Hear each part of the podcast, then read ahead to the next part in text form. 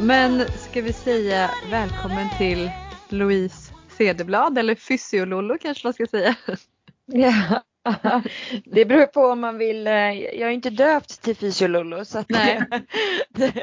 så att det andra kanske passar bättre. Ja. Ja, Hur är läget? Man, känner väl igen dig då genom det Instagram-namnet kanske? Ja men det kanske man gör. Ja. Hur är läget? Jo men det är bra. För en gång skulle jag inte vara här hemma som, eh, som eh, ni har. Eh, Så att jag är väldigt tacksam över det. Mm. Det är ungefär det som är liksom nivån här. Att har man några dagar utan vab så är man lycklig. ja, jo verkligen. Det känns som att allt avlöper varandra nu med Mm. magsjukor, förkylningar, mask i magen, Ja, lopp, ja. Fy. Ja.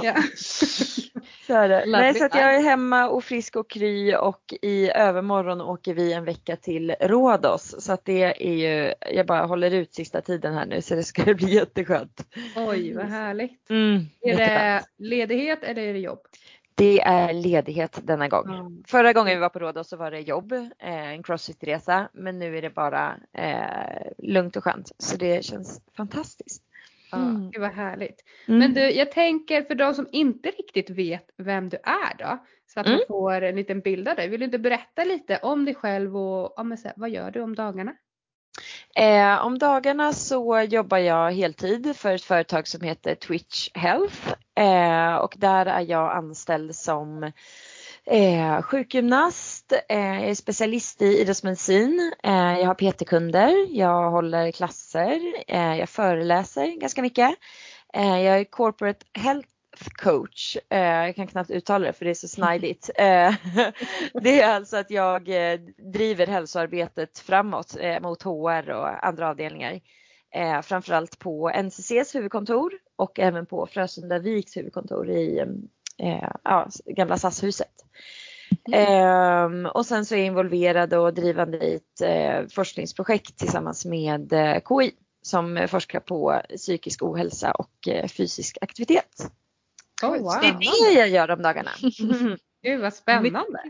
Jag är Mm. intresserad av det här forskningsprojektet. Vad, vad gör du då? Eh, Jag fick uppdraget av KI, eller inte jag, Twitch fick uppdraget av KI 2019 eh, och då började vi eh, utbilda personer med psykisk ohälsa, framförallt schizofreni och eh, utbilda dem i, i träning eh, och sen så blir de förebildsledare för patienter med liknande diagnoser. Och sen så när pandemin kom så gick vi över och försökte göra detta digitalt istället. Eh, så nu är vi i full gång med olika digitala utbildningar runt om och jag träffar de här klinikerna och ledarna och utvärderar dem och ser till att de är duktiga nog att hålla de här passen för sina medpatienter. Så ungefär så, men det är ett eh, superstort projekt som KI har och det, det har skrivits ganska mycket om det internationellt för att det är ganska banbrytande just det här att eh, vad ska man säga, alltså patienter med diagnoser blir ledarna. Eh, Och det händer så himla coola saker bara på de här veckorna som vi är med som utbildade så det är fantastiskt att se. Eh, Ja, det är ja, riktigt, riktigt häftigt. Mm.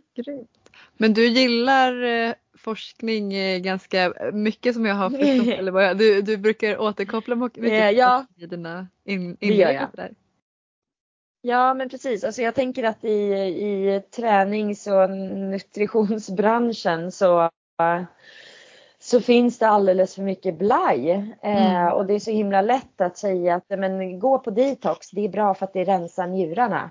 Ja. Och, men så har man noll evidens för det och så Mm. läser folk det här och tänker jaha jag måste gå på detox. Ja. Ehm, och sen så är det ju, alltså det går ju, Instagram är ett ganska dåligt format för att verkligen, verkligen skriva om forskning. Och det Mm. blir ju såklart lite cherry picking, eller liksom att man, jag har någon slags tanke eller hypotes eller jag tänker att det borde vara på ett speciellt sätt och sen så när jag letar eh, forskning kring detta så är det ju självklart att det inte blir som om jag skulle skriva en, en D-uppsats i ämnet och göra ett Instagram-inlägg om det. Nej. Eh, men, eh, men jag tycker i alla fall att det, alltså det är bra att, ta, att veta i alla fall lite mer vad man pratar om och faktiskt ha lite tyngd bakom, Mm. bakom det man tror på. Än att bara Verkligen. kasta ur sig saker hej vilt liksom. Vi ska ju prata eh, träning. och eh, lite tävling idag med dig Louise. Mm. Ehm, så vi är väl lite intresserade av liksom, hur började din eh, träningskarriär, eller vad ska man säga, intresse? Har du alltid tyckt om att träna? Eh, ja, men det har jag nog kanske. Eller jag blev inslängd på konståkning när jag var fyra tror jag av min eh, mamma som eh, själv hade velat åka konståkning men inte fick det. Eh, och då fick vi det oavsett vi ville eller inte. Ja. Eh, Det är lite standard för Ja. föräldrar. Lever igenom sin dröm från sina barn. alla, Ja. Ja men lite så. Så vi är fyra syskon som har åkt konståkning. Ja. Eh, och jag och stora syrran satsade väl ja, men ganska hårt på det skulle jag säga. Jag, åkte, jag tävlade fram tills jag var 19 i konståkning. Och sen fick jag alldeles för mycket problem med mina knän som jag hade haft ont i typ 10 år. Eh, så att jag eh, la av helt enkelt. Det Mm. gjorde för, för ont liksom. Mm. Eh, och då hade jag väl något år när jag typ tog igen eh, festandet som jag hade missat i hela mitt liv. Mm. Eh, och det var i trean på gymnasiet. Eh, och, sen, och då tränade jag ingenting. Jo, jag hade börjat dansa lite. Mm. Eh, men sen flyttade jag till Paris och bodde i Frankrike i fem år. Och då eh, höll jag framförallt på med dans och utbildade mig till danslärare. Eh, och sen, sen dess så har jag dansat framförallt salsa och bachata och kizomba, tre eh, latinamerikanska danser. Gud, gud. Så att jag har väl hållit på med någonting hela tiden. Men crossfit hittade jag första gången när jag jobbade på Balance, eh, som det då hette. Och gav dansklasser. Eh, och där kom jag i kontakt med det. Genom eh, coach eh, Gabriel Knutsson som fick in mig på att, eh, ja, han tvingade mig att ställa upp i en tävling ganska snabbt. Eh, och, lov, och lovade mig, ja men typ, jag tror jag hade tränat i typ två, tre månader liksom. Och så sa han, men den här tävlingen blir bra för dig. Du, det blir bra. Och jag trodde det var någon slags nybörjartävling och det var eh, Roslagen Open. Jaha, oj då. Så att eh, jag är sämst. Nå, men jag blev ändå taggad att fortsätta. Mm. Mer Så det var liksom- avskräckt då?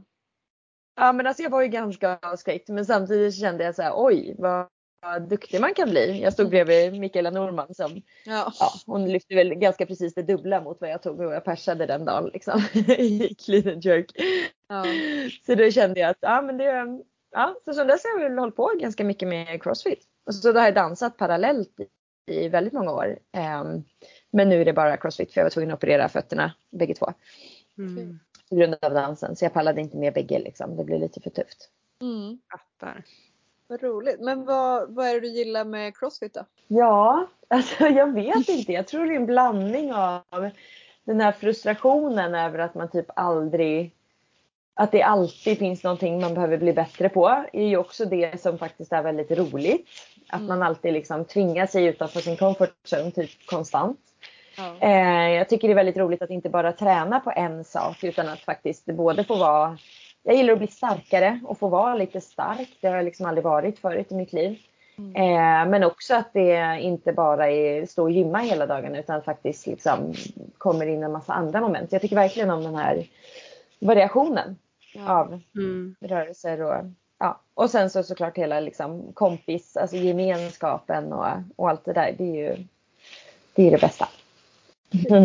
Men där tänker jag, där har man ju ändå en kontrast liksom emot ja, men, konståkning och dans som är ja, men, mycket kroppsvikt liksom och kanske Mm. inte fokus på att vara sådär, jag vet, man det är ju träning liksom så på ett annat sätt än vad det är Ehm, Men det är ju helt olika från varandra. Där ska man ju vara smidig och rörlig och såklart explosiv liksom och så. Men mycket, man jobbar mycket kroppsvikt och nu är det ju tyngder liksom och bara Mm.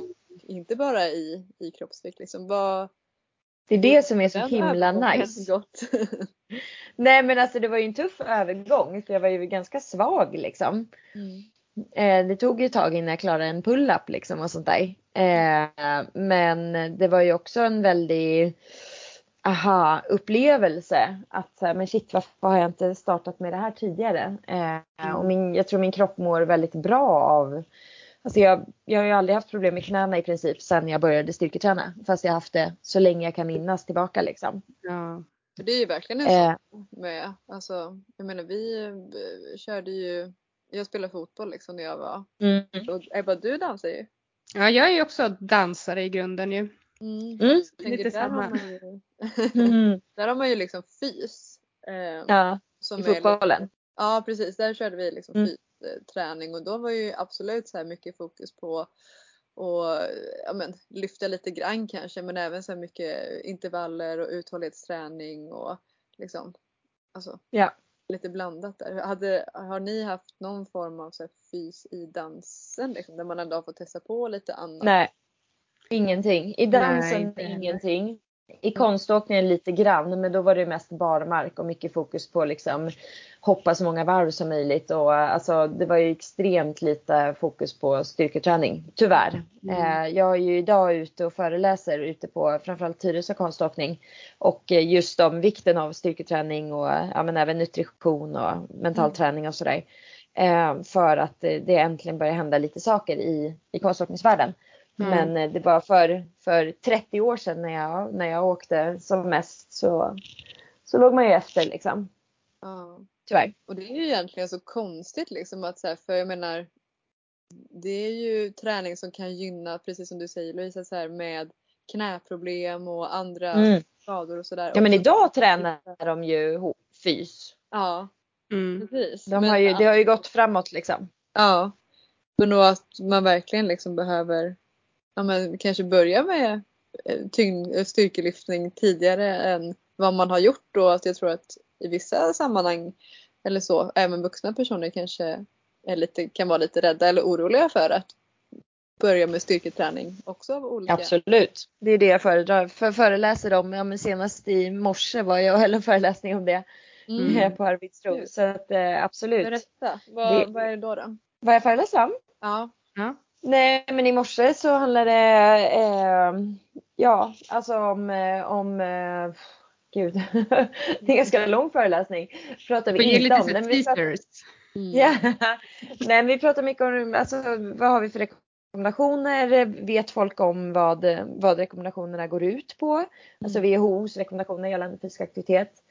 Eh, hur ser siffrorna ut i Sverige? Liksom, det är ju faktiskt bara 7% av Sveriges befolkning som, rå, som når upp till de tidigare rekommendationerna Mm. om 30 minuters aktivitet om dagen plus två, dagars, eh, två styrketräningspass i veckan. Mm. Eh, och nu har ju de rekommendationerna dessutom dubblerats nästan. Eh, så nu Mm. säger man ju 30 till 60 minuters medelintensiv fysisk aktivitet. Så att nu är det nog inte ens 7% som når upp till dem.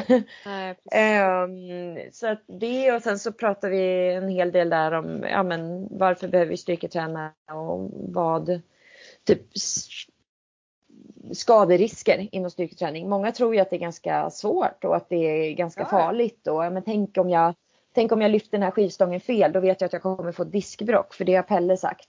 Mm. Ja. Ehm, fast att det faktiskt är styrketräning är ju en av de sporterna med absolut lägst skaderisk. Om Ja. vi, liksom, det är en tiondel av risken jämfört med att löpa till exempel. Men Ja. alla ger sig ut och joggar liksom utan att vara rädda för det.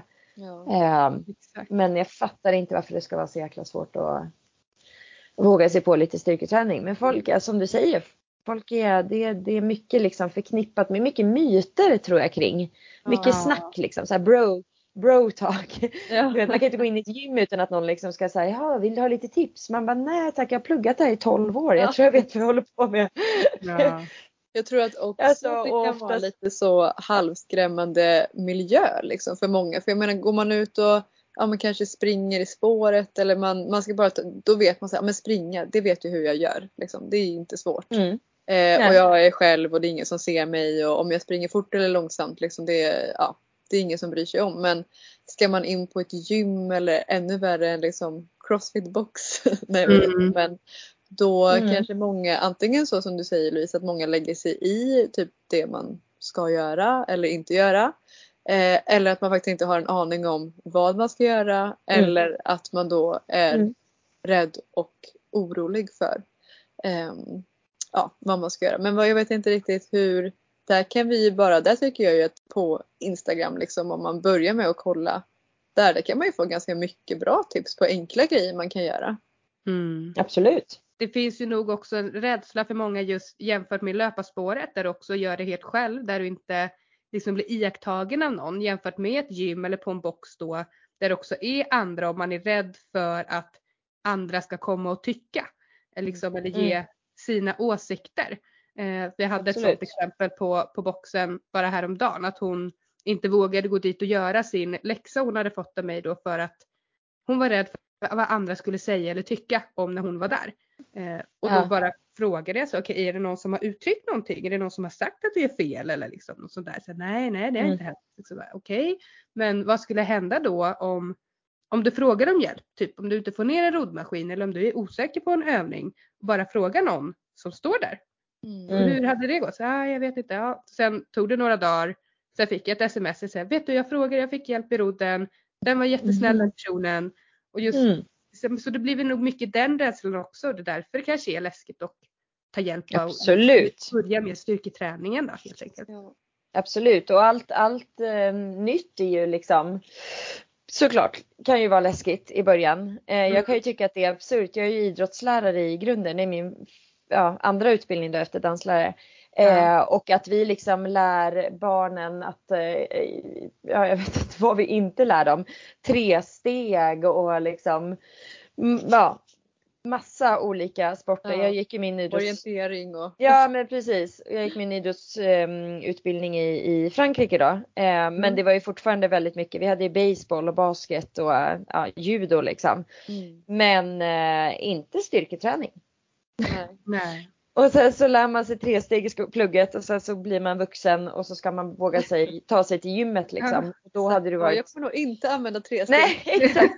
Då hade det kanske varit smartare att någon gång i sitt liv ha fått se ett marklyft och ett knäböj. Liksom. Ja. Kan jag spontant tycka.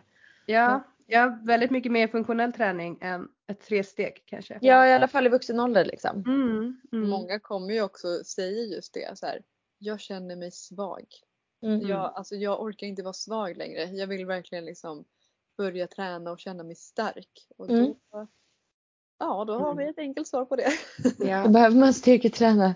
Ja. Men vad, Louise, vad säger du då till om du får en kund eller eh, så som säger att de vill börja styrketräna men just har den där rädslan i att lyfta tunga vikter då, eller göra fel? Mm. Hur jobbar du då? Nej men alltså ofta, många kommer ju till mig med att jag är sjukgymnast med någon typ av diagnos i botten. Mm. Eh, och kanske um, ofta så är rädslan förknippat med att nej men jag en gång så lyfte jag en tom, tung blomsäck eller liksom, och då fick jag ryggskott. Så att jag mm. vågar inte använda min rygg. Så du får gärna ge mig övningar där jag inte använder ryggen. Ja, det säger du. Tvärtom. ja, lite så. Och då handlar det ju ofta om ett, alltså är det väldigt eh, avoidance, vad heter det, undvikande beteende. Mm. Eh, där den personen kanske inte ens Alltså det finns lite så här sjukgymnasttester ni vet. Om man, till exempel kan man ju bara, oj, jag vill du räcka mig min dator som står där på golvet? Mm. Och så bara liksom ser man på personen hur den plockar upp en dator till exempel. Mm. Eh, och då brukar det ju vara väldigt mycket att, eh, ja men de, det är så himla tydligt att de har lärt sig att så här, böja på benen, ha en rak rygg och sen så mm. liksom ser det ut som att de ska lyfta 350 kilo fast att datorn inte väger någonting. Eh, och, och det är så de lever hela livet. De rör sig som som någon slags robot liksom. Eh, lite mm. som i, den, ja, i, sjuk, i PT-utbildningen där man liksom ska stå med en jävla käpp på ryggen i ett marklyft. Alltså det finns en anledning att vi inte har en käpp som en mm. ryggrad. Vi har en ryggrad som ska kunna röra på sig. Den ska kunna flektera, extendera, rotera, lateralflektera. Vi behöver kunna använda liksom alla rörelser. Det är jättevanligt att man bara har så här, tagit bort tre av fyra rörelser. Att så här, så här ska man inte göra. Mm. För att då kommer jag få ett diskbrock. Ja absolut, har man levt hela sitt liv utan att någonsin utmana ryggen då är det ju risken ganska stor att man får ett diskbrock när man väl gör någonting. Mm. Eh, men å andra sidan så kommer de allra flesta av oss, vi tre har ju säkert diskbrock på några nivåer utan att ens veta om det liksom. Skador um, här och var. Ja men precis och gör vi en magnetkamera på folk som, som har Ehm, är helt smärtfria så ser vi att det är jättemycket liksom diskdegenerationer och diskbrock och så vidare. Mm. Ehm, så att det handlar ju mer då kanske inte så mycket om liksom patientens skada utan mer patientens liksom bild kring det hela och hur kan vi istället få den att komma ur hela det vad ska jag säga, felaktiga rörelsemönstret inom citation.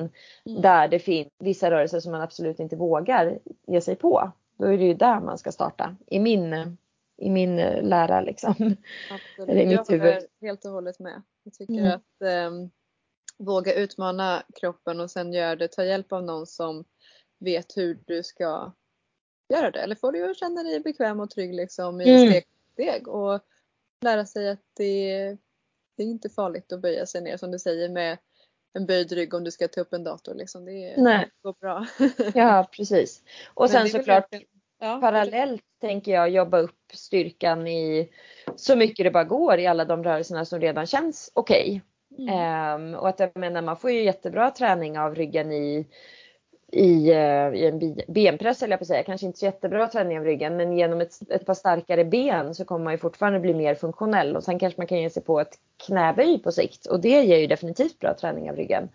Och så vidare mm. och så mm. vidare och sen successivt implementera alla de här rörelserna som känns snorläskiga i början. Mm. Och det oftast så tar det inte särskilt lång tid tills folk liksom är där och känner att så här, shit varför har ingen sagt det här till mig tidigare? Nej man kan ju märka väldigt stora effekter av att bara börja. Ja.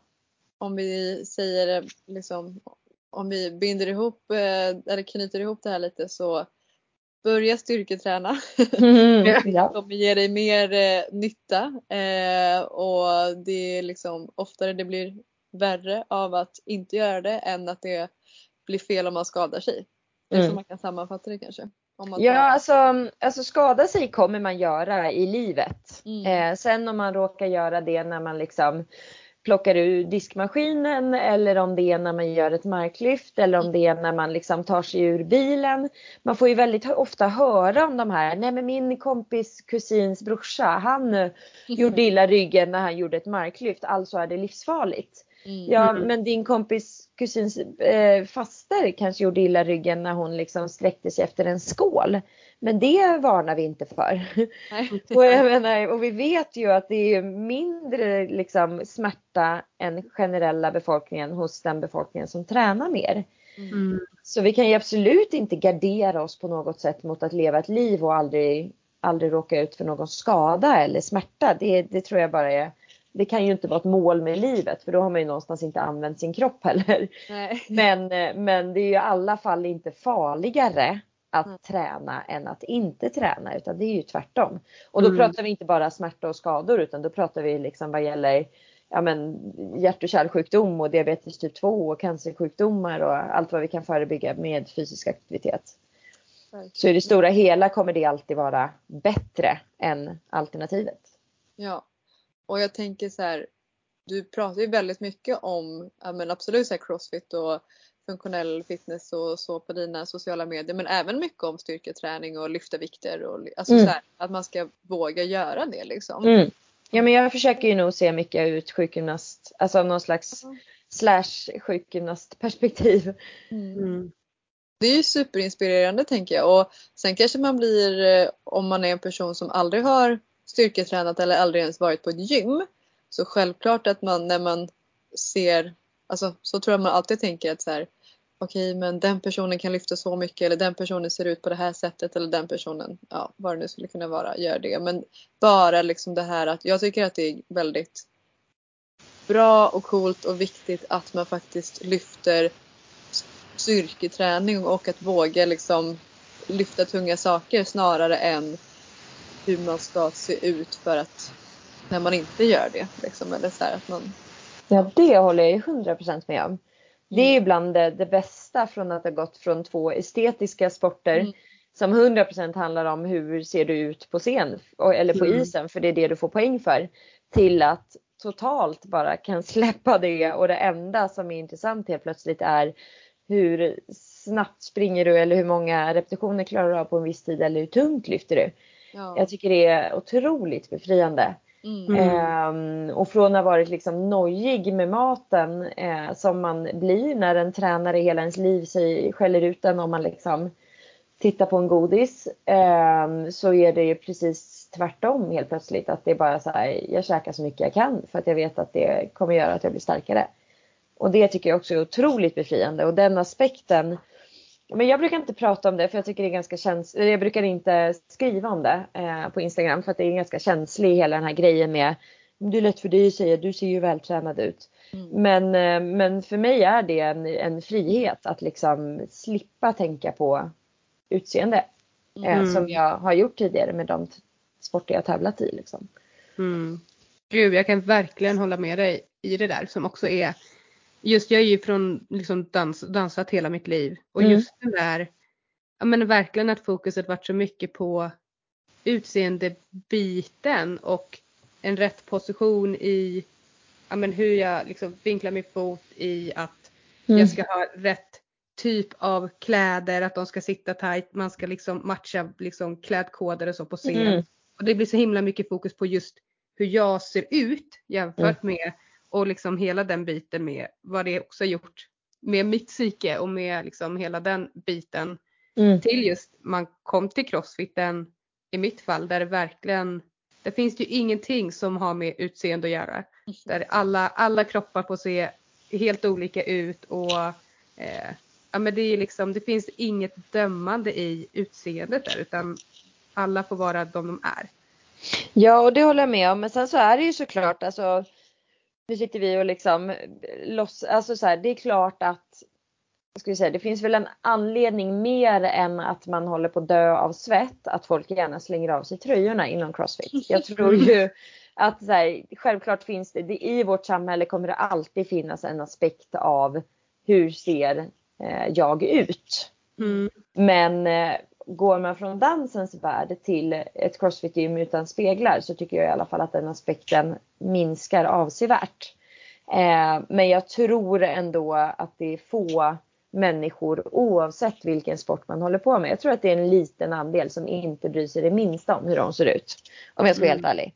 Ja men exakt, jag tror, men mer det att det är väldigt tillåtande inom crossfiten. Det är självklart att man kanske liksom tänker på hur man själv ser ut.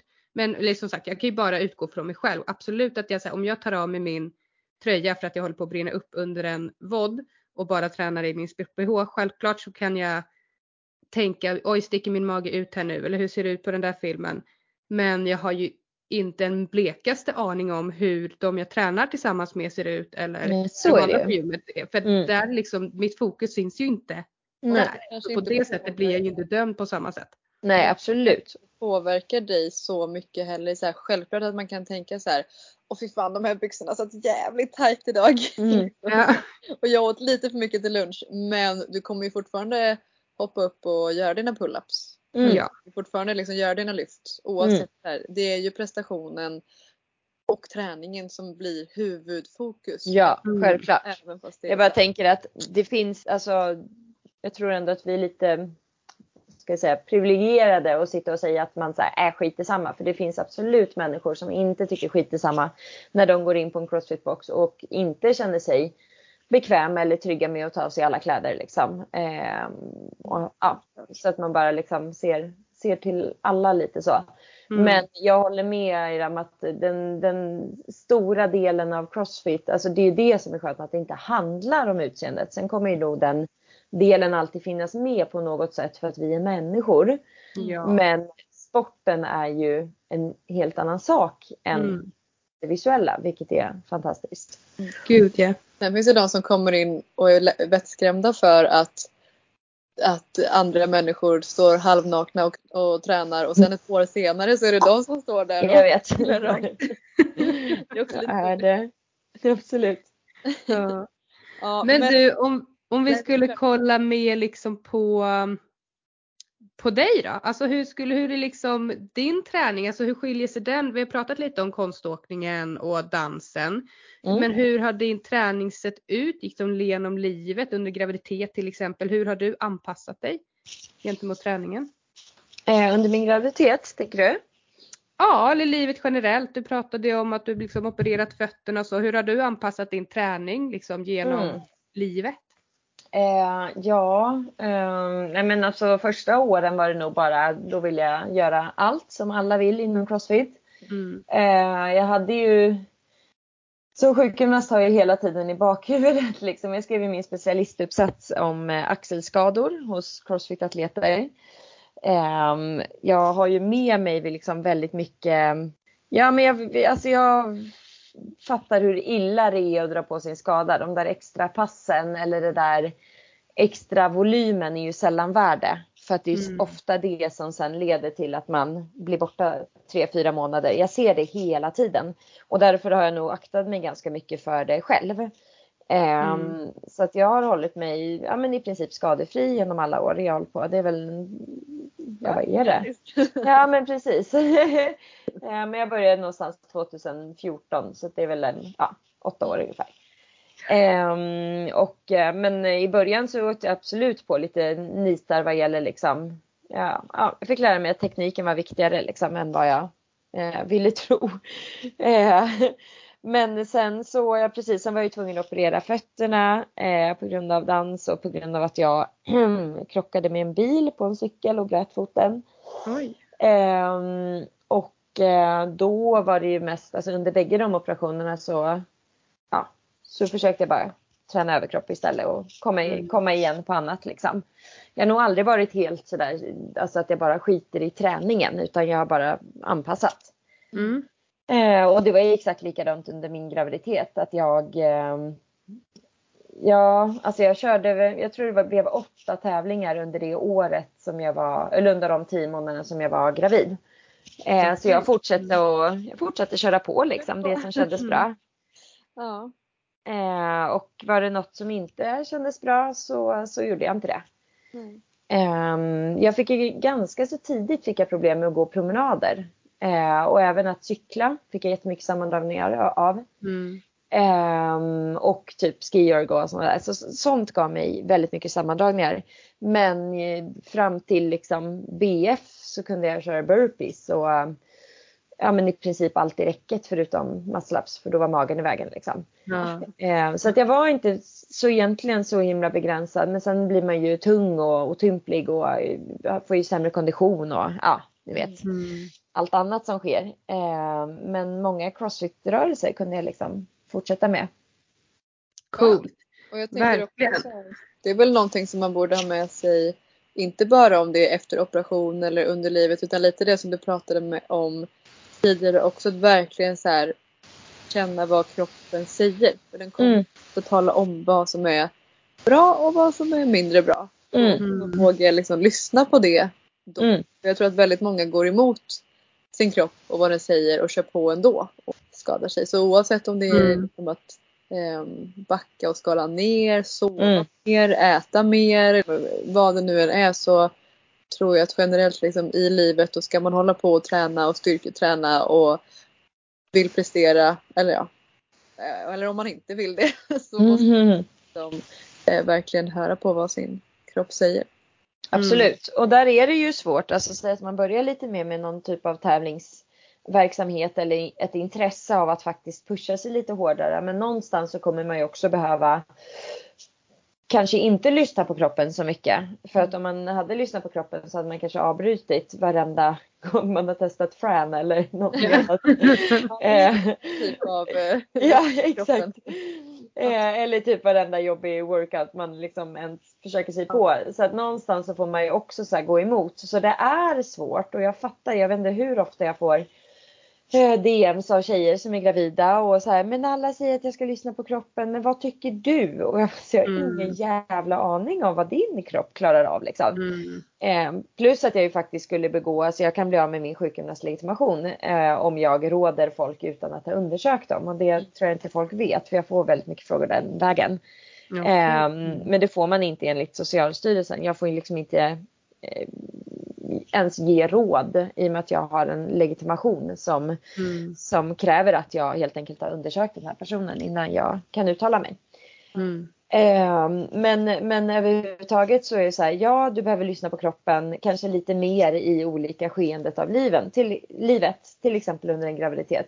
Eh, och det är ju såklart svårare för någon som hela tiden har gått emot jag är trött, kör ändå. Jag håller på att kräkas, kör ändå.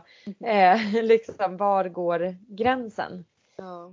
Eh, men absolut att du behöver bli mer lyhörd om du känner dig lite mer slutkörd eller nära en skada eller väldigt nedtränad eller har smärta eller någonting annat som gör att här, det finns en större risk för att någonting sker. Mm. Då kan man ju behöva vara lite snällare mot sig själv kanske. Mm. Ja gud ja, och där, jag tänker framförallt under en graviditet eller så här, graviditet och träning. Där är det ju mm. också den här djungeln i att man googlar på internet. Det mm. finns väldigt många olika åsikter. Många ska alltid tycka till och det blir ju, man har ju ingen aning om riktigt vart man ska lyssna. Nej. Jag kan tänka mig också just eftersom du också tränade under hela din graviditet så var det ju säkert många som också hade åsikter om det. Yep. Eh, om, om dig. Har du fått några liksom, eller hur tacklar du de kommentarerna eller har du fått några så kommentarer om mm, just det här Jättemycket. Med Vill du berätta? Och hur tacklade du det? Uh, ja, jag grät några gånger för att jag tyckte att folk ska fan bara låta mig vara och låta mig ja. göra det som, uh, som jag vet funkar för min kropp. Mm. Men det är klart att det är lätt hänt att folk liksom jämför det. Men jag har också varit gravid och jag tränade inte sådär. Alltså gör du fel. Mm. Uh, var det ju en hel del. Mm. Um, indirekt liksom. jag fick en hel del um, jag kommer ihåg när jag tävlade fitnessfestivalen, det var i, det var i åttonde månaden. eh, då, då gick folk ner från läktarna eh, och eh, ja, gick fram till tävlingsarrangören och bara, men hon är ju gravid! Ta ner henne från repet! Är det sant? ja. Då klättrade vi rep och då var det väldigt många som var oroliga att jag skulle ramla ner och slå ihjäl min bebis. Eh, ja, det var lite komiskt. Och det roligaste av allt var ju att tävlingsarrangören den gången var ju min make. Så att han bara, jag vet att hon är gravid. jag, jag vet det, det är mitt... inte ställa upp, det är lönlöst. Ni kommer inte lyckas. Hade du själv någon sån tanke då? Tänk om jag ramlar ner? Nej. Nej. Eller det har jag väl alltid. Alltså det är större risk att stuka en foten och ramla platt på mage liksom. Ifall ja, men det har inte hänt så många gånger kanske. Nej, lite så. Eh, nej, Alltså jag, nej. Jag, vad hade jag för tankar under min graviditet? Um, nej men alltså det, det, handlade väl mycket om att um, efter ett tag, i och med att jag fick ganska tidigt, alltså det var 2018 som jag var gravid. Eh, och det känns som att det har hänt lite mer saker typ senaste ett, två, tre åren tycker jag i träningsvärlden och att fler kanske vågar träna. Men nej, mm. det kändes som att jag var ganska ensam liksom. Mm. Och att det var väldigt många som, eh, som hade åsikter helt enkelt. Och i och med att jag fick så mycket åsikter och hörde det på olika sätt. Det var folk som skrev, skrev DMs, det var folk som skrev i kommentarer på filmer på Instagram. Eh, jag hade massa vänner från, från tid, åren jag bodde i Frankrike som hörde av sig och bara Vad gör du? Det där är livsfarligt för att de har en liten annan kultur liksom. Ja. Um, och även liksom jättegoda vänner som verkligen bryr sig om mig men som alltså, kände sig oroliga över min mm. hälsa liksom. Um, och då blev jag nästan Alltså jag blev nästan mer, i och med att jag ändå mådde bra när, när jag väl hade slutat kräkas liksom de första tre mm. månaderna mådde jag ju ganska bra i kroppen. Då kände jag mig mer och mer att jag bara skulle visa att det visst gick. Ja. Så det blev nog lite trotsig och det var nog därför jag ja, tävlade så mycket. Det lite kanske. Ja. ja. Eh, jag tror inte att jag hade gjort det annars på samma sätt utan nu var det mer så här, men vad fan. Låt mig vara. Ja. ja men jag tänk, och det är väl kanske just det som också gjort det mer acceptabelt nu då, att folk visar upp att de kan eh, träna liksom så länge de vill under en graviditet.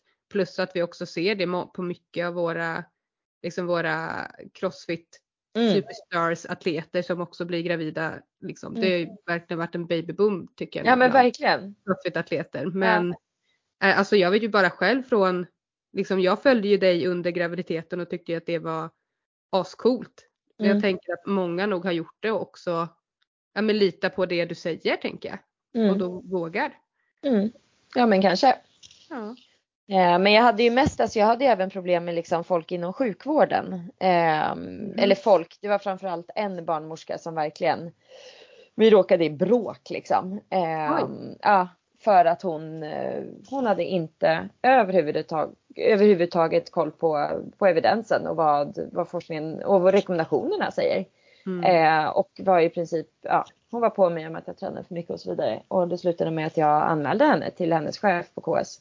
För att hon, eh, hon, hon visste inte vad hon höll på med. Mm. Och jag sa det att ni, den här kvinnan måste ni skicka på utbildning. För där hon, om hon pratar med folk och mm. berättar det här. Och jag sa det att rekommendationerna är det här och det här. Nej, nej, nej, det är alldeles för mycket. Men nej, det är de här rekommendationerna vi har. Och du lyder under Socialstyrelsen så du ska lyda de här rekommendationerna. Mm. Hade, ja. Eh, och helt enkelt sa till mig att börja gå promenader fast att jag sa att det var det som gjorde ont fast att jag mådde jättebra av träning. Så att ja, ja. det finns ju stolpskott överallt liksom oavsett profession. Eh, och det är bara synd att det är de som pratar med de här kanske rädda kvinnorna som mm. känner sig redan lite osäkra. Eh, och hade jag varit osäker så hade jag ju slutat ja. röra på mig. Eh, mm. Och nu var ju inte jag det eh, och lite påläst som gjorde att jag liksom inte lyssnade på henne. Men eh, det är ju synd när de som verkligen träffar kvinnor inte vet vad de snackar om. Det mm. gör mig förbannad på riktigt faktiskt. Ja, speciellt när det är de, de som ska ha kunskapen. Det är ju ändå ja. sjukvården och det vi ska vända oss till när vi blir osäkra just. Verkligen. Om det. Mm. mm. Ja, det är svårt men eh, känn efter igen då tänker jag på den här frågan också. Ja, och vänd dig till någon som faktiskt kan någonting om saken liksom. Mm. Eh, och eh, barnmorskor har, lär ju sig i princip ingenting om träning, tyvärr. Eh, mm. Men det gör ju sjukgymnaster. Ja. Det finns ju sjukgymnaster där ute som kan något om både träning och graviditet och framförallt om när man lyckas få tag på en specialist inom gynekologi och obstetrik så har ju de bäst koll. Mm. Ja absolut så känner man att man fortfarande liksom behöver mer hjälp om man inte känner sig helt eh, säker eller att man har fått alla svar som man vill ha då kan man ju verkligen söka sig vidare. Mm. Men för de allra flesta så funkar det jättebra att liksom fortsätta träna och anpassa. Ja, det känns inte bra för mig att slänga mig ner på magen längre i burpees. Nej, men kliv ut och ha händerna på en bänk då. Det finns ju ett massa olika sätt och liksom, mm. det har ju ni PTs jättebra kunskap om de allra flesta. Mm. Eh, så att jag menar, det, det behöver, man behöver inte göra det så fruktansvärt komplicerat heller. Utan det handlar ju mycket om att man ger sin sitt barn en enorm present i att fortsätta röra på sig. För vi ser mm. att de barnen eh, föds med liksom mindre risk för en massa olika eh, ja, men, metabola tillstånd och så vidare. Mm. Eh, så att man ska ju inte racka ner på kvinnorna som försöker röra på sig så gott det går utan precis tvärtom. Verkligen. Ja men bra. Jag tycker att eh, det är viktigt att ta upp eh, liksom mycket att röra på sig under alla delar av livet och verkligen mm. det som känns, känns bra. Ja men verkligen. Mm. Mm. Men om vi går över och snackar lite tävling då? Mm. Ja, alltså jag tänker knyta ihop det i att du faktiskt tävlade i åttonde månaden i din mm. graviditet. Så det betyder att du någonstans kanske älskar att tävla, eller? Alltså ja. Eh, jag vet inte, jo men det gör jag väl. Eh, men inför varje tävling så sitter jag ju där och bara, vad fan håller jag på med? Jag är så nervös, varför utsätter jag mig för det här? Och så vidare. Ja, äh, Nej men illamående brukar jag inte vara, mest Nej. lite sådär helvete Lollo, hur hamnade jag här igen? Ja. Äh, men ähm, Nej, jag tycker det är kul. Jag tycker det är jättekul att liksom utmana mig själv. Jag tror det handlar jättemycket mm. om det för mig nu. Jag är snart 40 och liksom har gjort en massa roliga saker i mitt liv och känner att det är så här. Jag pratade med min, jag har nu sedan ett år tillbaka ungefär coachats av um, Martin Altermark eh, som mm. driver Crossfit Uppsala. Och han är ju Eh, mycket av en terapeut till mig också. På det sättet att, framförallt inför tävling för att jag spyr ur mig alla de här liksom, nervositetstankarna och så. Och han är fantastisk på det sättet att han verkligen säger Men Lollo, skulle du vilja ha ett liv där du aldrig är nervös då? Där du mm. aldrig går utanför sin, din comfort zone? Mm. Där du aldrig pushar dig själv? Vad är det för jävla liv liksom? Mm. Och det är så här, nej det är klart att jag inte vill ha det. Så att även om jag förbannar mig själv varje gång för att jag blir ju väldigt nervös framförallt typ dagarna innan om, om eventen har släppts och sådär. Då mm. börjar jag ju säga, men jag kan ingenting. Ja. Mm. Alla andra kommer vara mycket bättre. Eh, och sen så, men väl på plats så tycker jag faktiskt att det är kul och det är roligt att pusha sig själv så jäkla mycket och och få försöka liksom. Det är inte så många människor som Alltså i vårt samhälle så kan man ju välja att leva ganska bekvämt liksom. Och många Ja. väljer att leva väldigt bekvämt på olika sätt. Eh, Någon Mm. kanske pushar sig i sitt, i sin liksom, vad vet jag, karriär och någon kanske pushar sig i någonting annat. Men eh, det är, jag tycker det är någonting häftigt i att pusha sig otroligt hårt fysiskt och liksom Mm. ta ut sin kropps gränser och se hur långt man kan eh, tänja på dem. Jag tycker det är häftigt. Gud, ja. Där är ju någonting om vi knyter tillbaka till liksom eh, det här med att vissa tycker att det är läskigt att gå och styrketräna Mm. och till gymmet. Det är ju kanske lika läskigt för dem då som det är att ställa sig på en stor tävling. Ja men absolut. Men sätt så handlar det om att utmana sig, utmana sin kropp och att bli lite bättre och lite starkare. Mm. Mm. Eh, och det är ju ganska häftigt att man kan tänka att det finns som tävlingar liksom inom Även fast man vill tävla på, ett stort, på en stor arena eller om det bara är en tävling för sig själv. Att man faktiskt Mm. ska göra det här träningspasset som man har Mm. kommit överens om. För det är ju samma, eller kommit överens med sig själv om. Mm. Samma, eh, tänker jag, känsla efteråt också. Att så här, Mm. är det Jag skitjobbigt lyckades. men efteråt Mm. är det liksom, då är det Ja. I did it. Nej, Gud, man är aldrig Jag så stolt över sig själv som när man gör något man varit livrädd för eller varit supernervös för. Liksom. Absolut, och man växer Mm. verkligen. Alltså det låter liksom hybris och så vidare. Men alltså någonstans så är det ju ändå att man växer som människa när man tar sig utanför sin comfort zone. Och sen Mm. gör man ju det lika mycket om man har varit livrädd som du säger att gå till gymmet och helt plötsligt så, så står man där två gånger i veckan. Mm. Då har man ju liksom någonstans ja, men blivit lite större som person liksom. Att man har breddat sitt, sitt liv och sin horisont någon centimeter liksom. Och gör man det Mm. regelbundet så Ja vad ska vi annars leva för liksom? Mm. Om vi bara går dag ut och dag in och aldrig, det inte händer så mycket liksom. Nej. Mm. Nej men det är fint och att få klappa sig själv på axeln och få bli lite rakare i ryggen och få känna sig lite jäkla nöjd. Mm. Det är Mm. inte fel. Nej men verkligen. Det kan ju verkligen ske i alla delar av livet. Det måste ju inte bara handla om träning utan att man utmanar sig i stort i livet egentligen. Verkligen. Våga ta det där jobbiga mötet eller Mm.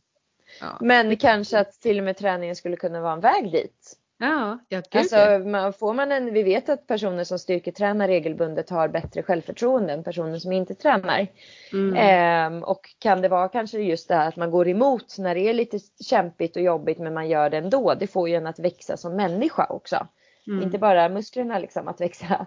Och det kanske gör då att man till exempel också, men vad fasen jag, jag ansöker om det där jobbet även om det inte känns som att jag riktigt har, kommer få det. Eller så Mm. vidare. Mm. Coolt. Men det finns alltså forskning på det också liksom? Ja.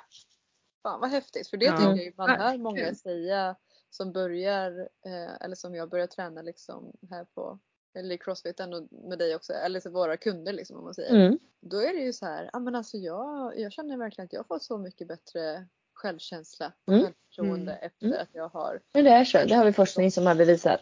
ja, Gud vad häftigt. Mm. Det för det stämmer, alltså man har ju känt själv att det stämmer men att det finns liksom Ja. evidens för det är också jävligt eh, coolt. Men Verkligen. hur, hur ser det ut då när du ska tävla? Vad, vad gör du? Kör du stenhårt hela året eller? Mhm. Ja men jag har faktiskt ingen, de flesta kör ju någon typ av liksom periodisering över året. Jag gör inte det. Ehm, utan jag, ehm, jag gjorde, när jag la upp min träning själv, det har jag gjort de första liksom, sju åren eh, som jag har hållit på. Mm. Eh, då körde jag mycket mer blockperiodisering och framförallt om jag hade liksom något, någon lite större tävling som jag var intresserad av att ställa upp i så, så um, la jag upp en större del av året utifrån det och kanske lite mer så här basstyrkaperiod, lite mer olympiska lyft en period, sen lite mer kondition, sen lite mer laktatträning närmare in på och allt sånt där. Eh, Martin gör inte så eh, när han gör min programmering. Utan han, dels så tävlar jag några gånger per år liksom. Mm. Eh, och han menar på att jag ska vara redo för tävling mer eller mindre hela tiden. Ehm, och sen självklart som nu kanske inför VM till exempel så har vi ju nöter vi lite mer på vissa eh, event som eventuellt skulle kunna komma och eh, mycket mer liksom högintensivt. Nu står jag knappt och bara lyfter liksom, det sker inte utan då gör jag det alltid i kombination med. Någonting annat så att det blir mer tävlingslikt. Då snackar du alltså VM i funktionell fitness nu. Ja, stämmer bra. Mm. Coolt. Och när är det den är? Eh, vi åker ner den 14 november till Aruba. Ja. Aruba. Drömmigt. eh, Ja. verkligen. location. Och sen går tävlingen eh, vad är det, 18 till 20 tror jag att det är. Mm, så det är lite, du har ändå testat lite liksom olika där men nu har du Martin som coach som Ja, jag har inte testat någon annan coach. Eh, Mm. Martin är min första coach. Jag har bara kört egen, Okej. mig själv Ja. förut. Ja, men vad tycker Cool. du skillnaden då, eh, mellan att köra själv och med coach? Ehm, den stora skillnaden är att jag inte längre eh, hoppar över att göra sånt som jag vet att jag borde göra, typ konditionsmaskiner. Eh, jag hatar dem innerligt. Eh, och, eh, så att tidigare har jag bara så här, nej, jag vill jag är inte så pass bra att jag ska träna tråkig träning. Alltså jag köper att så här, är man elit, elit, det är inte jag. Då fattar jag att man behöver liksom göra den här tråkiga träningen också. Jag menar på att på den nivån som jag är så, så kan jag få tillåta mig att typ alltid ha roligt. Ja. Mm. Eh, och det, det, alltså jag tror fan att det funkar rätt bra. Jag tror att det är liksom glädje driver mer.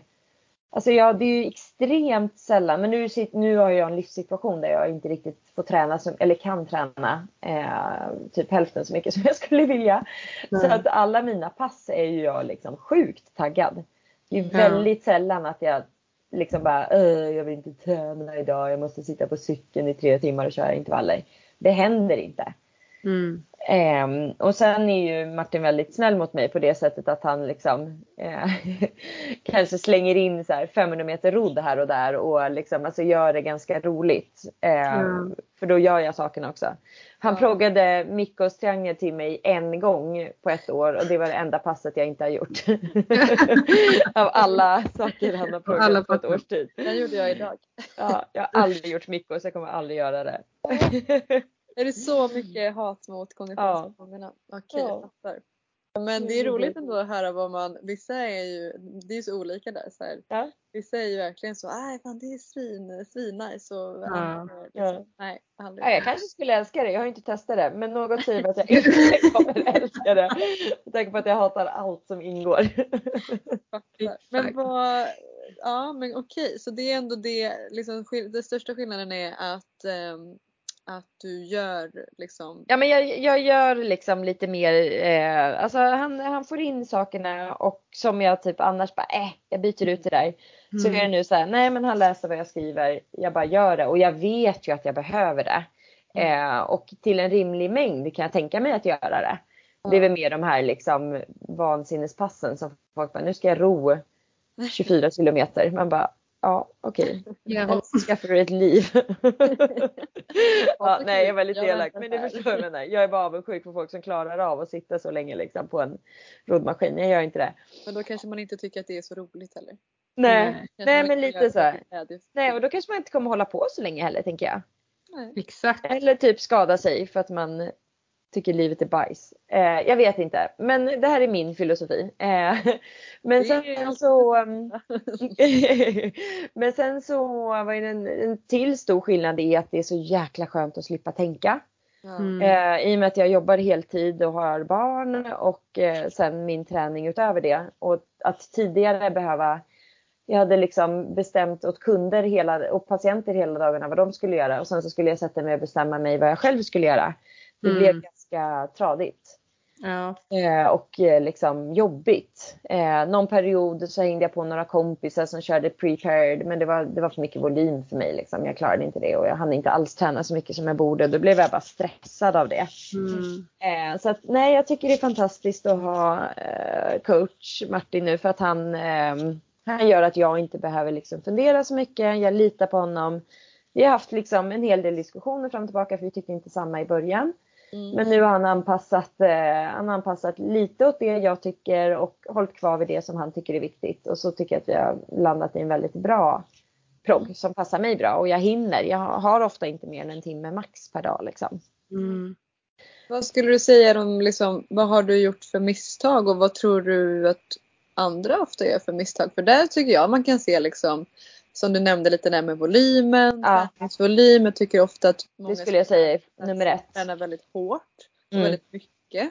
Ja. Eh, och sen också med det här liksom att man kanske har sig själv som coach kan vara ganska svårt. Speciellt Mm. om man inte är, ja, men har så mycket kunskap om man egentligen bara har kört crossfit om man säger och alltså så här, lägga upp. Då gör man ju ofta, ja men det, det jag tycker att man ser ofta det här ju mer desto bättre tänket liksom. Mm. Ja. Vad skulle du själv säga? Vad, vad har dina största tabbar varit och vad tror du att andras är liksom? Nej men jag, kanske att jag landade lite i det, ju mer desto bättre, ett tag. Men det var ju långt innan jag liksom hade familj och barn och nu kan jag inte ens göra det liksom, även om jag skulle vilja. Mm. Eh, men absolut att när man hängde, när man var nyfrälst och hängde på boxen eh, flera timmar åt gången, då är det klart att man liksom gjorde definitivt för mycket och hälften av det var nog egentligen kontraproduktivt. Det hade nog varit bättre att gå hem och vila istället liksom. Eh, men sen så har det varit, jag tävlade ju så länge att varannan helg var jag ute med salsan och uppträdde liksom runt om i Europa och varannan helg eh, kunde jag träna. Eh, Så att det blev, det liksom autoreglerade sig själv lite grann, vilket jag tror var ganska bra. Eh, Mm. förutom att jag var tvungen att operera fötterna då. Men, eh, men axlar och sånt tror jag ändå klarar sig bättre. Ehm, men, nej, men definitivt det att man, det tror jag typ alla landar i. Att okej men jag är ju svag där, då måste jag träna på det. Och sen så är jag svag där och då måste jag träna på det. Och så måste jag bli bättre på det här och så måste jag bli bättre på det här. Så glömmer man att man kan träna på olika saker i olika perioder. Eller i olika saker i olika pass. eh, och att du kanske, att gå från liksom noll till träna som någon slags elitatlet och köra två pass om dagen och ha en egen coach och, som, och en nutritionist och en jag vet inte vad. Jag vet inte, ibland kan jag tycka så här, men vad fan tar vi oss själva på för stort allvar liksom? Vad händer? Ja, jag vet inte. Det blir lite så här, då måste man ju se till att leva resten av livet som en elitatlet också. Mm. Det vill säga kanske inte jobba så mycket och, och, och gå hem och sova och se till att, att man äter tillräckligt mycket. Och det är så mycket som hänger med men det är som att folk tänker att det bara är träningen som är intressant men så är det verkligen inte. Många Verkligen. hamnar ju ofta i det att de, som, precis som du säger, de tar bort, eller liksom de lägger till massa träning men så glöm, glömmer de att ta bort andra, eller lägga till Ja, och sömn liksom som verkligen är stora grundstenar liksom. Så, verkligen. Ja. Den är lite intressant faktiskt för det, det tror jag många faktiskt glömmer bort och tänker på om man inte blir tillsagd att så här, sover du verkligen dina, kanske inte ens åtta timmar, kanske mer, liksom nio, tio timmar om man ska träna så mycket. Mm. Ehm, och äter du verkligen alla dina kalorier du Ja, ska göra idag? och inte håller på med periodisk fasta eller någonting. Liksom. Mm. eller missar eller bara slarvar eller inte har Ja. eller Mm, nej men verkligen. den och då tänker jag så här, då kan det ju vara vikt, alltså bra att snacka med någon om kosten om man nu vill träna så pass mycket. Absolut. Syftet Mm. Att man ska äta tillräckligt liksom Mm. allt. Absolut. Ja. Men ehm, om det är någon som lyssnar på det här nu då och är lite taggad på att börja tävla och Mm. kanske, kanske känner igen sig i någonting som man skulle Mm. behöva ändra på då. Mm. Eh, se över sin träning och återhämtning och lite sådär. Men vad, vad har du för ehm, tips till eh, någon som vill börja men inte riktigt vet hur? Både i crossfit och funktionell fitness kanske? Ja, det beror lite, alltså det beror väldigt mycket på vart man befinner sig i nuläget. Är man typ en glad motionär som är ute och joggar två gånger i veckan och ja, men jag ska nog börja tävla i crossfit. Då tror jag att man behöver eh, liksom eh, absolut, det är skitkul och det är jättebra med långtgående mål.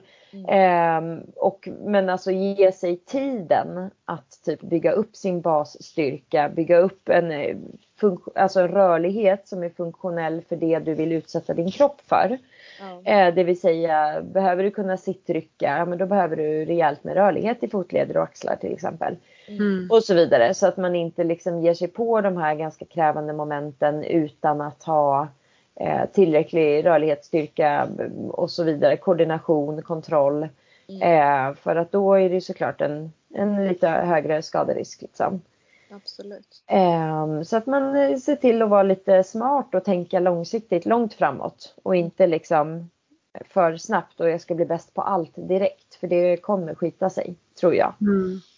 Eh, utan att man känna lite på, på det då. Om man liksom är, man kör sina pass i veckan. Man är liksom man känner att ja, men det går framåt nu. Nu kanske jag vill ta nästa steg som, ja, men som du är inne lite på, utmana mig själv lite mer liksom. Och se men då skulle jag bara säga anmäl dig till en jävla tävling och gör ingen big deal av det. Kom sist om mm. du behöver. Ja. Alltså det kan jag säga, det är så himla så här, ja jag vet inte om jag vågar tävla för alla är ju så duktiga och tänk om jag inte kommer vinna. Men det är klart du inte kommer vinna din första tävling. Jag kom tvärsist min första tävling liksom. Ja. Alltså om man tänker så så då kommer, alltså, då kommer du aldrig tävla. Nej, Nej, utan bara anmäl dig och så ser du som en jätterolig upplevelse och så kanske du kommer sist och så, så kanske du blir taggad på att bli bättre till nästa gång. Mm. Eller så kanske man märker att det inte var något för en själv att tävla och då får man ju nöja sig med att bara bli bättre på träningsarenan och det är ju kul nog liksom. Mm. Så att kanske inte göra så stor grej av det liksom ens Nej. första tävling kanske inte behöver vara regionals eller games liksom. Nej. Man kanske kan starta med, det finns ju ett gäng med nybörjartävlingar nu för tiden liksom. Mm. Vart hittar, alltså så här, jag är ju med i den här, jag är ju som fegis. Jag tävlar ja. på Crossfit Open liksom. Ja. Och blir skitnervös och vill kräkas. Ja. 5 till 11 veckor. Jag vill kräkas nu redan jag tänker på det. men Värre nej, det var underbart att höra. ja, men jag tänker ändå att det går ju, alltså jag blir ju bättre för varje år. Det är, ja. motiverar mig ändå på något sätt. Liksom. Ja. Jag är så jävla nervös. Ja. Så, och det är ju bara jag själv som sätter det i mitt huvud. Så Verkligen. Jag är ju med i den här liksom, ja, med CF typ tävlingar mm. eller vad det nu heter på Facebook. Men jag, har, jag är ju aldrig där inne och kollar för steget att ta mig till en tävling är ju väldigt, väldigt Till och med liksom en nybörjartävling där det är uttalat för nybörjare, typ ja. first timer och allt vad de heter. Liksom, det, det, är liksom inte, det, jag vet inte vad det är. Ja, jag vet inte. Nej men och antingen får du då gilla läget, tänker ja. jag. Och typ så här, alltså jaha varför ska man tävla då? Vem har sagt att, att man ska tävla? Ja.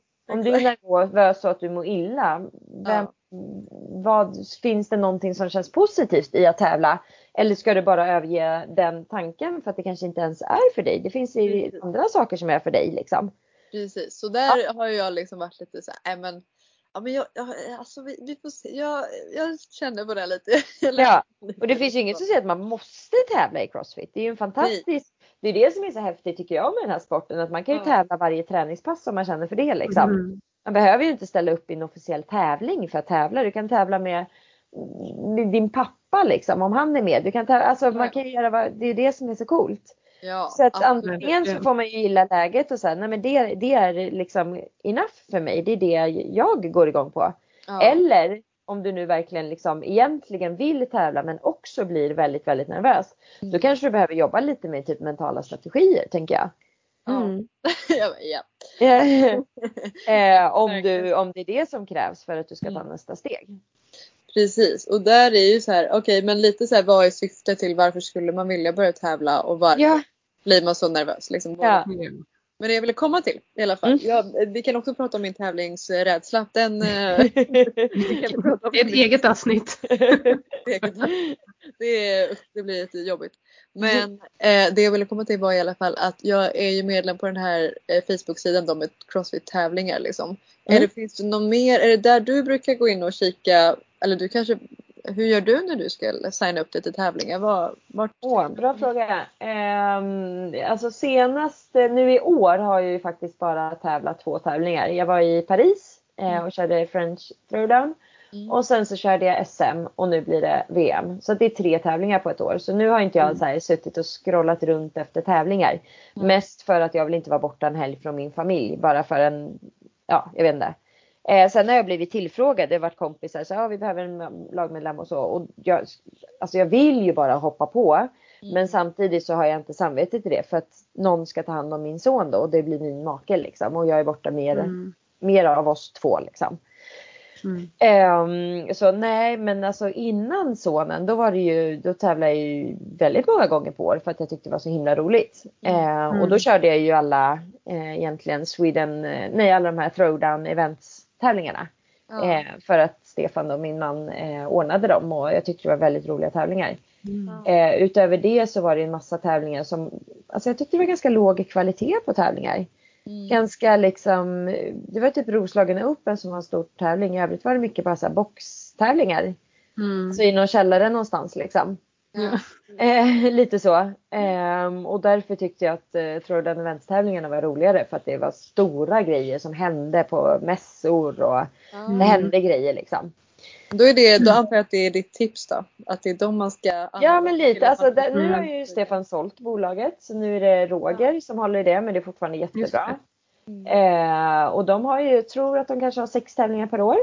Mm. Ehm, och allt från där är det verkligen first timer, alltså intermediate, eh, beginner, eh, RX, elite. Ehm, så att man får ju lite också hitta sin klass. Och sen så liksom, men jag tänker mig, alltså competition corner kanske skriver någonting, jag vet inte, men annars är det absolut CF eh, Facebookgruppen där. Mm. Mm. Eh, och kanske eventuellt Google. Ja. Googla och kolla CF Sweden är det va? Ja, Det precis. CF Mm. Sweden tävlingar tror jag den heter på Facebook. Jag- Ja, och jag tycker nog liksom som du sa förut, så det spelar roll om man kommer sista. Om man väljer, alltså säg, säg att någon som är lite så här halv, man kanske inte är beginner, man kanske är inte, eh, man vet inte om man är intermediate. Ja, men testa och se. Ja men Mm. lite så. Ja, Liksom. för alla kan ju inte vinna liksom. Punkt. Nej. Mm. Det, så är det ju. Eh, sen tror jag att många som tävlar inom Crossfit är ganska tävlingsinriktade och vinnarskallar. Och då är det klart att det är för jävligt att vinna och förlora. Det är det värsta man vet liksom. eh, men jag tror att man någonstans får gilla läget om eh, så här, så att om det nu är det som begränsar att man aldrig börjar tävla fast att man egentligen jättegärna skulle vilja tävla.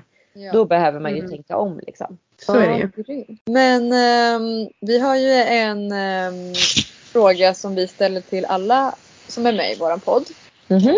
Som egentligen är lite roligt för man får lite olika svar från alla och det är roligt att höra vad, ehm, vad som, liksom, vad definierar en stark kvinna för just dig?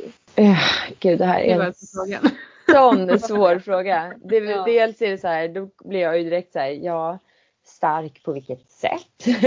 Men jag, alltså när du ställer frågan så, så kan jag inte riktigt säga, ja du måste dra 200 i mark för att vara stark kvinna. För, det, för mig är det inte en sådan fråga. För mig är det ju, alltså en stark kvinna betyder ju eh, någon som eh, känner sig själv väldigt väl, vet vad, det, vad man mår bra av, eh, står, upp för sina, står upp för sig själv. Eh, jag tar mig den här tiden för att må bra med mig själv för då vet jag att jag kommer bli en bättre mamma, en bättre partner, en bättre kompis. Eh, att stå upp för liksom her beliefs, vad heter det? Eh, men det man tror på och det man Mm. liksom Um, och även sina åsikter och um, ge sig själv mycket egenkärlek men inte för den delen bli helt egocentrisk utan vara lika generös med att när man har tankat sig själv se till att man ger vidare liksom mycket kärlek till folk runt omkring. Jag tror Mm. ju, min personliga åsikt är att det är jättesvårt att, att ge så jättemycket till sig själv, nej förlåt, till andra om man inte tar hand om sig själv. Jag tror att grunden kommer där. Eh, Mm. Sen hur man tar hand om sig själv är såklart väldigt individuellt. För någon är det att gå ut och sätta sig på en bänk i skogen eller dricka en god kopp kaffe eller köra ett svinhårt pass eller vad det nu kan vara. Mm. Men att ta, alltså jag, för mig är det inte en stark kvinna som är 100% liksom självuppoffrande och bara lever för andras, liksom för andra. I och för sig i perioder av livet kanske man blir tvungen till det på grund av olika omständigheter. Men att ändå någonstans försöka tanka energi i sig själv och liksom ge vidare. Starka kvinnor, ja allting som händer i Iran just nu är väl definitionen av en stark kvinna. Att, att stå upp för någonting man tror på trots att det kanske till och med kan kosta en livet liksom. Mm. Eh, modigare, ja. Långt modigare än en själv som ställer upp i en crossfit-tävling liksom. eh, så att, ja, det finns ju många, många, många, många starka kvinnor runt omkring sig. Alltså jag, jag skulle säga att alla kvinnor i min närhet är riktigt starka kvinnor, kanske på olika sätt men definitivt liksom, ja, men riktiga power women som jag ser upp till. Jag tycker Mm. det är häftigt. Det känns som att, att vi allt mer liksom tar plats och, och, och vågar stå upp för oss själva. Jag tycker det är fantastiskt för jag tror att det är bra för oss alla. Verkligen. Gud ja. Och att vi vågar också alltså, säga det är jättefint att så här, alla de har runt omkring det är riktiga power women. Liksom. Då är det ju fint att vi säger det till de vi har runt omkring oss också. Mm. Ja, det ja. är så vi... Det är nog lätt att man också bara går och tänker det, man glömmer säga det. Mm. Ja men så kan det vara. Mm. Absolut. Det är ju också väldigt eh, alltså fint att höra att man, att man också uppskattar de man har runt omkring sig liksom, och verkligen ser dem som starka och coola och häftiga också. För då blir det också det här att man, när man får höra att man blir lite rakare i ryggen liksom, och växer lite Mm. mer. Ja verkligen. Vidare till någon Mm. ja men Ja, fint! Vilken, Mm. eh, Det tyckte jag var en jättefin, eh, ett fint avslut. Mm. En eh, intressant eh, och rolig podd som vi ändå fått in många olika delar i. Lite träning och tävling och lite evidens. Och, Mm. Graviditeter. ja. Gud, Lite för lite som att du evidens. har liksom, man kan göra så många avsnitt. Det känns som att du har så mycket, det har hänt så mycket olika grejer och det, du känns så kunnig i, inom väldigt mycket. Så det, Ja, ja. jag låtsas i alla fall. Jag kommer långt på det. Nej men jag tänker det. Jag har lagt lite för stor del av mitt liv i skolbänken för att typ eller jag vet inte. Alltså jag älskar ju att plugga helt enkelt. Punkt. Jag tycker det är Ja. fantastiskt att lära sig saker. Eh, och nu var det länge sedan. Jag fick min specialistexamen för typ två, tre år sedan. Så nu börjar det ju faktiskt bli dags att plugga någonting snabbt igen. Lite i liksom fingrarna igen. Exakt. Ja. Själv vill jag säga bara åh, jag ska aldrig plugga igen. Och sitta- ja, men det sa jag när jag blev färdig. Ja. Men nu är det Ja. mer så här, ja, vi kanske i alla fall läsa en kurs. ja, exakt. ja men vad roligt. Vi, tråkigt att vi inte kunde träffas eh, live idag men det kanske blir någon annan gång. Du kommer jag. hit, hit och träna kanske. Ja, då får jag göra det. Ja. Jättekul att få vara med. Tack för inbjudan. Tack så jättemycket. Tack för att du var med. Så får vi eh, synas och höra oss då. Absolut. Ha det så bra tjej. Ha det bra. Hejdå. Hej.